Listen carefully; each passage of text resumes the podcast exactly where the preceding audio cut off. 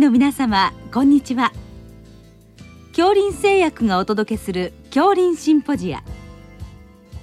毎週この時間は医学のコントラバシーとして一つの疾患に対し専門の先生方からいろいろな視点でご意見をお伺いしております。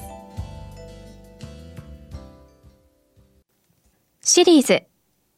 日常臨床に潜む内分泌疾患と細菌の話題の5回目甲状腺4甲状腺腫瘍と題して東京女子医科大学内分泌外科教授岡本隆弘さんにお話いただきます聞き手は、慶應義塾大学名誉教授、斉藤育夫さんです。えー、今日は甲状腺腫瘍ということでお伺いします。よろしくお願いいたします。よろしくお願いいたします。あのまずは甲状腺腫瘍のまあ症状といいますか、患者さんが、はい、あの訪れるきっかけどういうことが多いでしょうか？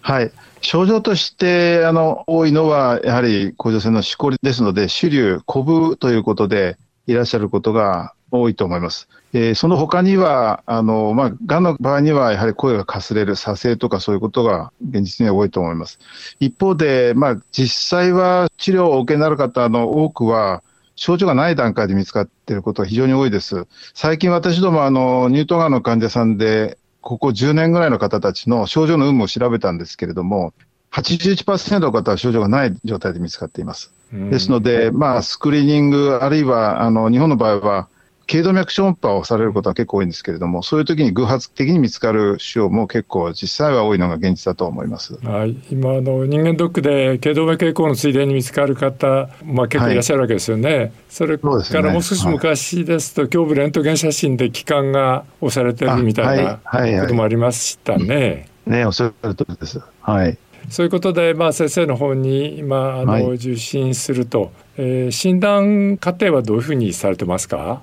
はい。あの、基本は触診ですので、触診させていただいて、主流がどんな様子かをまず判断いたします。まあ、甲状腺の場合、あの、甲状腺がんの方には、あの、いくつか種類がございますけれども、特にもっとも乳頭がんは比較的特徴的な硬くて、まあ、可動性に乏しい主流のことが多いですので、触診でも判断がつくこともしばしばございます。まあ、そうした触診を踏まえて、通常は超音波検査をさせていただいて、腫瘤の正常を判断いたします。で、さらに、細胞診、通常は22ゲージの細い針を使ってですけれども、選手をして細胞を取って、それを細胞診に提出して、まあ、両悪性の鑑別をしているというあの手続きのことが多いです。はい。あのー、これ今針細い針での生検ですけど、はい、これはもうかなり一般化していわゆる甲状腺を専門とするあの開業医さんでもやってるような検査になりますか？はいあの非常に普及している検査だと思います。甲状腺を専門にしている先生は多くされていると思います。あの外来でまあピュッと刺してそれを吸入してそれをプレパレットに入れて検視見るということですね。そうですね。はい。あの最近は小さい腫瘍が多いものですから、超音波で見ながらあの超音波ガイドでしていることが多いと思います。はい。これはあの、いわゆる痛みとか危険とかそれはもうあんまりないもんなんですか？はいえー、残念ながらゼロとは申し上げられませんので、まあ、痛みは針刺しますので、必ず起こるわけなんですけれども、えー、通常は私も含めてそうですけれども、局所麻酔等々はしないで選手をしていることが多いと思います。でリスクについては、あの選手をした後に腫れてくる、あるいは出血して腫れが強くなってくるとか、苦しくなるということが、まあ、あり得るとされてますので、まあ、選手をした後十分圧迫止血をして、問題がないことを確認してからあのお帰りいただいているという方法があ一般的だと思います。はいということでそこであの、まあ、細胞が取れて、まあ、大きい病院の先生は、まあ、そこの病理診断にお任せするということでしょうかね。そうですね。はい。で、この細胞は結局どういう形であの専門医の方には結果が戻されるんでしょうか。はい、あのー、細胞診は、まあ、理想は量悪性というふうにバチッと答えが出てくればいいんですけれども、やはり細胞所見のみでその組織診断を推定するというところには若干難しさがございますので、えー、従来というか多くの施設で行われてきましたあのクラス分類ですと、クラス1から2、3、4、5という形で帰ってくることが多いと思います。で通常クラス1、2が良性で、クラス5が悪性、まあ、4は悪性疑いで3がその中間ということがあると思います。一方、最近は特にあの取扱規約で推奨していますのは、アメリカのベセスタシステムを採用した診断報告ですので、まあ、両惑星は同じなんですけれども、その中間として、意義不明とか露補性腫瘍という診断カテゴリーがございまして、まあ、そうしたあの中間的な診断ですと、なかなかその方針、その後決めるのがあの、まあ、難しい場合がございます。はいえー、ということですね。そして、えーまあ、今後治療に向かうとしますと、えー、はい、まあ、外科医としては手術という力があるわけですけど、はい、これどういった患者さんが、まあ、手術の対象になっていきますか？はいえー、診断が細胞腫瘍を含めて悪性ということであれば、まあ、手術をもちろんお勧めいたします一般的には。一方、良性の場合、まああのー、原則として手術はお勧めしないんですけれども、例えば腫瘍が非常に大きいとか、何らかの症状がある場合には、手術を考慮する場合がございます。でもう一つ大事な点は、その良性の露胞選手という、まあ、代表的な良性の腫瘍は露胞選手ですけれども、露胞選手と実は乳頭がんに次いで多いがんとして、露胞がんというのがございますが、この露胞がんと露胞選手の区別は必ずしも簡単ではなくて、細胞診でもそこは実は診断がつきませんので、まあ、専門医としては、良性と思われる腫瘍の中から露胞がんをいかに見逃さないかというのが、一つの、まあ、ずっと続いている課題ではございます。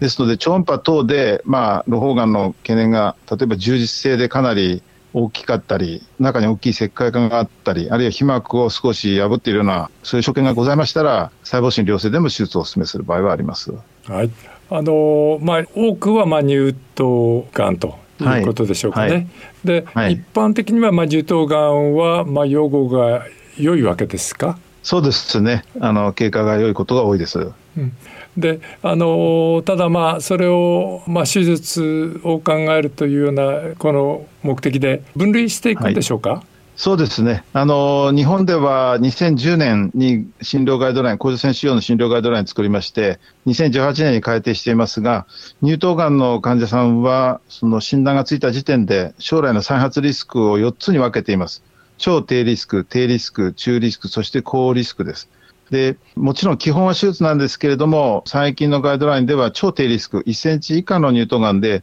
リンパ節遠隔転移がなければ、手術をしないで経過を見るという選択肢も提示はしております。はい、あのその一番小さい低リスクの患者さんの場合にはそういった形で、まあ、アクティブサーベイランスをしていって、えーまあ、どうだった、はい、もう成績はもう出ているんでしょうか？そうですね。あの日本の代表的な施設かなり以前に観察研究をしていまして、その報告が出ております。まあ、その報告によりますと、えー、経過観察を開始から10年で3ミリ以上大きくなる方がまあ8%、まあ、裏を返しますと92%の方が変わらないという報告が出てまして、まあ、そうしたことが理由になってガイドラインにも選択肢が採用されたという経緯がございます。はい、これはやはり世界的にも非常に重要な発見だったんでしょうか？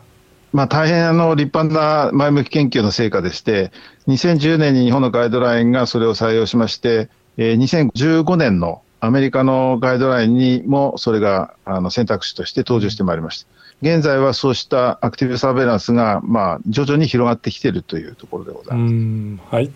それで、まあ、そういうことで、えーまあ、超低リスクが一つの話題ということですけど、あの、はい、それからだんだんとあのリスクが高くなっていくと、まあ、手術ということになりますけど、はい、これ、手術をあの外科の先生が、まあ、考慮していくという点ではどういったポイントが重要なんでしょうか？はい、えーと、まずその手術の方法ですけれども、まあ、これ、日本の特徴なんですけれども、低リスク、超低リスク含めて低リスクの方たちには、あの腫瘍のある側の甲状腺だけを取る、いわゆる半分の手術をしています。で、なるべく甲状腺機能を残すという方針にしてきました。えこれも日本が2010年のガイドラインで言ったことで、えー、以前、その世界的には甲状腺がんといえば必ず前提的だった国も、若干それが変わってきた、うん、経緯がございます。うん一方、リスクの高い方たちには、やはり将来の再発のリスクをなるべく下げることが必要ですので、甲状腺全摘をさせていただいて、その後に、まあ、放射性溶土治療、あるいは TSH 抑制療法ということで、再発抑制を心がけるということをお勧めしています。はいあのまあ、かなりその日本での成績がまあ世界に影響を与えているということで、まあ、非常に誇らしい領域ということになりますね。そうですね。あの、まあ、あの、幸いありがたいことに、日本で立派な成績が出てきましたし、うん、まあ、それがガイドラインを通じて世界で理解してもらえたというのは大変嬉しいことだと思います。はい。えー、はい、それから、まあ、こういった、まあ、日本の、まあ、力があって、えーまあ、患者さんへの説明というか患者さんのその希望っていうのはこういった場合どういった形で今取り込んでいくんでしょうか？はいえそれも大変大事なことだと思っています。患者さん、基本的にはあの診断を受けた患者さんたちがご自身主役ですので、治療方針含めてよく説明させていただいて判断していただくということです。先ほどのあのいわゆる微小がん、1センチ以下のがんの方の場合にも、まあ、あの従来はその大きさの変化だけを注目してましたが、やはり患者さんの視点ということを踏まえて、よくご説明して、理解していただいた上で、希望を伺って方針を決めていくというのが、まあ、今は主な方法になってきていると思います。はい、それからまあ最後に非常に稀なんでしょうけど、まあ、かなりその悪いがんもあることはあるわけですね。はい、ございます。はい。これはどういうふうな対象があるんでしょうか？はい。大変稀な腫瘍ですけれども、未分化がんという腫瘍がございます。この未分化がんは日に日に大きくなってくる腫瘍でございまして、なかなかもう診断がついた時には治療が難しいことがございます。日本でコンソーシアムを立ち上げて数年前に予後調査しましたが、まあ、平均の生存時間は6ヶ月ですので、うん、かなりまあ経過の厳しい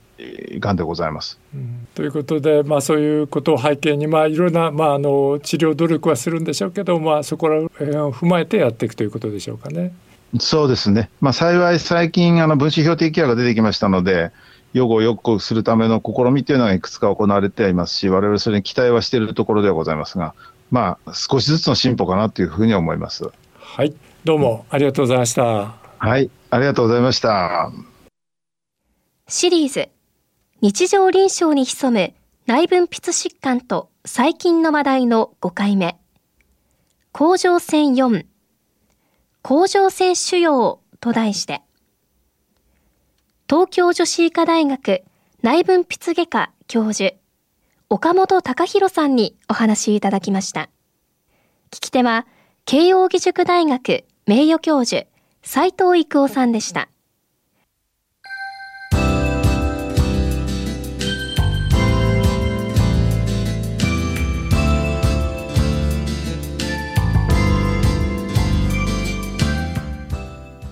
れでは恐林製薬がお送りしました恐林シンポジア。来週をどうぞお楽しみに。